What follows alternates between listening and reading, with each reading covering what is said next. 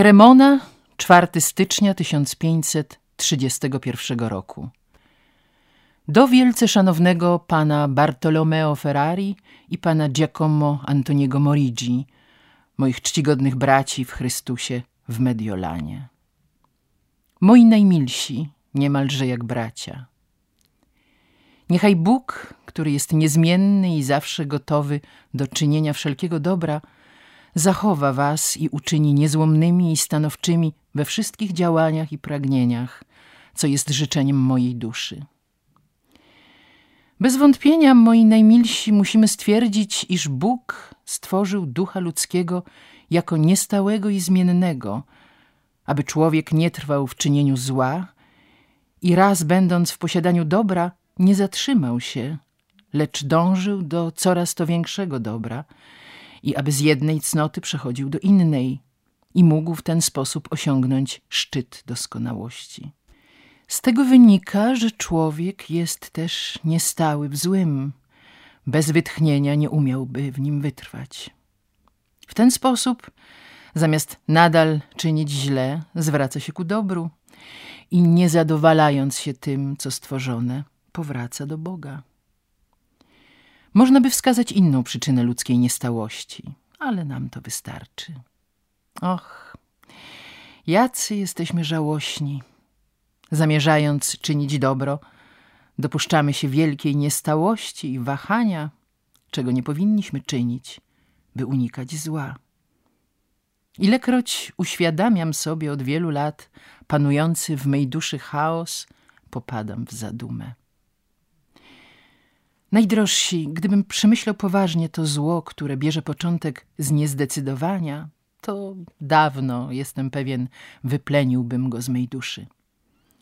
Przede wszystkim niezdecydowanie przeszkadza człowiekowi czynić postępy.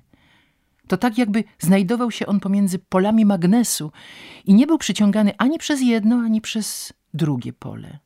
Innymi słowy, jeśli człowiek ogląda się za przeszłością, lekceważy teraźniejszość. Jeśli przywiązuje się do teraźniejszości, traci z pola widzenia przyszłość. Czy wiecie, do kogo jest podobny? Przypomina tego, który równocześnie chce kochać i pożądać dwie sprzeczne rzeczy i nie otrzymuje żadnej. I jak mówi przysłowie tego, który poluje jednocześnie na dwa zające, obserwując jak jeden ucieka, a drugi się wymyka. Jak długo człowiek pozostaje niezdecydowany i wątpiący, tak długo nie jest w stanie uczynić niczego dobrego. Życie dostarcza na to dosyć dowodów. Nie muszę nic dodawać. Co więcej, człowiek niestały zmienia się jak księżyc. Denerwuje się i jest ciągle niespokojny. Nie potrafi być szczęśliwy, nawet gdy wszystko idzie ku lepszemu. Martwi się i wpada w gniew z byle powodu. Łatwo szuka pocieszenia. Tak naprawdę chwast niezdecydowania rodzi się tam, gdzie brak boskiego światła, ponieważ Duch Święty przenika do głębi, nie powierzchownie. Człowiek przeciwnie, nie widzi sedna sprawy, nie wie na co się zdecydować. To niezdecydowanie jest równocześnie przyczyną i efektem letniości. Jeśli poprosimy o radę duchową w jakiejś sprawie człowieka letniego, to udzieli on wielu rad, ale nie zdecyduje, które z nich są dobre. On nigdy nie powie ci, co robić, a czego unikać. W rezultacie, jeśli na początku byłeś niezdecydowany, to teraz będziesz tkwić w całkowitej niepewności. Niezdecydowana osoba traci zapał i staje się letnią. Cały rok nie wystarczyłby, aby wyliczyć wszystkie złe rezultaty i przyczyny niezdecydowania. Prawdą jest to, iż nie dosyć, że niezdecydowanie, które do tej pory omawialiśmy, jest złem, to jeszcze człowiek trwający w niepewności pozostaje bierny. Odkryto dwie drogi lub metody do Boga, aby pozbyć się tej wady. Pierwsza pomaga nam gdy niespodziewanie zmuszeni jesteśmy wybrać, czynić coś czy nie. Polega ona na wznoszeniu myśli do Boga z błaganiem, aby On udzielił daru rady. pozwólcie mi to wyjaśnić. Jeśli spotkacie coś nieprzewidzianego i niespodziewanego, to sytuacja ta wymaga, by dokonać wyboru. I wówczas wznośmy nasze umysły do Boga, prosząc Go, aby nas natchnął, co mamy czynić. Idąc za natchnieniem Ducha Świętego, nie zbłądzimy. Druga droga czy metoda polega na poszukiwaniu kierownika duchowego. Oczywiście wtedy, kiedy dysponujemy czasem i możliwościami, by prosić go o radę i postępować według jego zaleceń. Jeżeli my, najdrożsi, nie podejmiemy dobrych działań przeciwko złemu chwastowi, to on zrodzi w nas zgubne efekty, to znaczy niedbałość, która jest całkowitym zaprzeczeniem Bożej drogi. Dlatego też, kiedy człowiek musi czynić coś ważnego, to powinien to dogłębnie przemyśleć i po tak poważnej refleksji i po wyborze odpowiedniej rady nie zwlekać z wykonaniem swego planu, gdyż najważniejszym wymaganiem na Bożej drodze jest bystrość i gorliwość.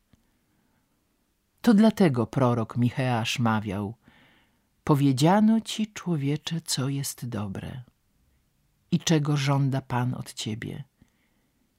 Jeśli nie pełnienia sprawiedliwości, umiłowania życzliwości i pokornego obcowania z Bogiem Twoim.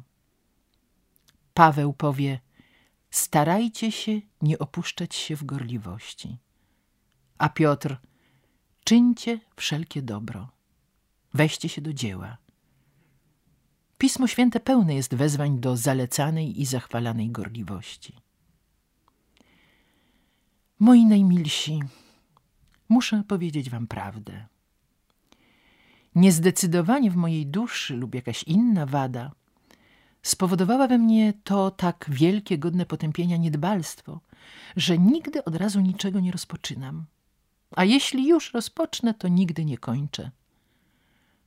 Rozważcie uważnie, przypadek tych braci, dzieci jednego ojca, który zmarł, usłyszawszy radę Chrystusową, by pozostawić zmarłym grzebanie ich zmarłych. Przypomnijcie sobie też Chrystusową radę, aby pozostawić umarłym grzebanie umarłych i pójść za nim. Dzieci, usłyszawszy tę radę, natychmiast poszli za Jezusem. Piotr, Jakub i Jan, wezwani, natychmiast poszli za Chrystusem. Jeśli dobrze się zastanowicie, to zrozumiecie, że ci, którzy prawdziwie pokochali Chrystusa, zawsze byli żarliwi, gotowi, a nigdy opieszali, zawstydzając nas w ten sposób. Śmiało, moi bracia.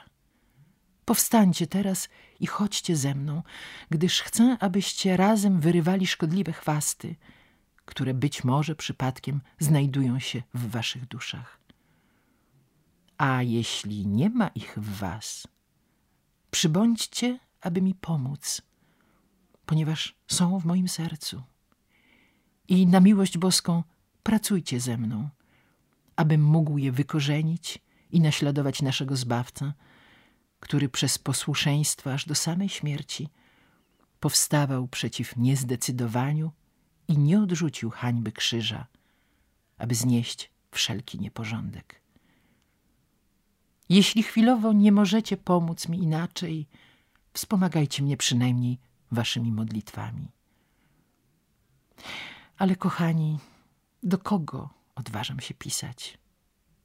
Doprawdy do tych, którzy podobnie jak ja nie zaspokajają się tylko słowami, ale i działają. Jeśli jest tak w istocie, przynajmniej jeśli chodzi o mnie, Mogę was zapewnić, że tylko moja miłość do was zmusza mnie, że piszę tych parę słów. Muszę wam jeszcze coś powiedzieć. Jestem bardzo zaniepokojony, że obydwaj bardzo zaniedbaliście prace związane z finalizowaniem publikacji książki. Co więcej, od wielu dni czekam bez skutku na odpowiedź lub informacje, o które prosiłem, a zwłaszcza te dotyczące pana Bartolomeo Ferrari, w sprawie biednego Giovanni Hieronima. Nie napisaliście też ani słowa o tym, co robicie. Ja zaś jestem gotów wybaczyć wam, ale zbadajcie wasze sumienie. Czy zasługujecie na usprawiedliwienie, czy na nagana? Odwagi, moi bracia. Jeśli było w was jakiekolwiek niezdecydowanie, wyzwólcie się z niego. Jak też i z zaniedbania. I biegnijmy jak szaleńcy nie tylko do Boga, ale i do bliźniego, który jest pośrednikiem otrzymującym to, czego my nie możemy dać Bogu, albowiem On nie potrzebuje naszych dóbr. Pozdrówcie wielebnego pana Don Giovanniego, Frabono prosi go i was obu o modlitwę za niego. Módlcie się również za mnie. Wasz oddany brat w Jezusie Chrystusie, Antoni Maria Zakaria, kapłan.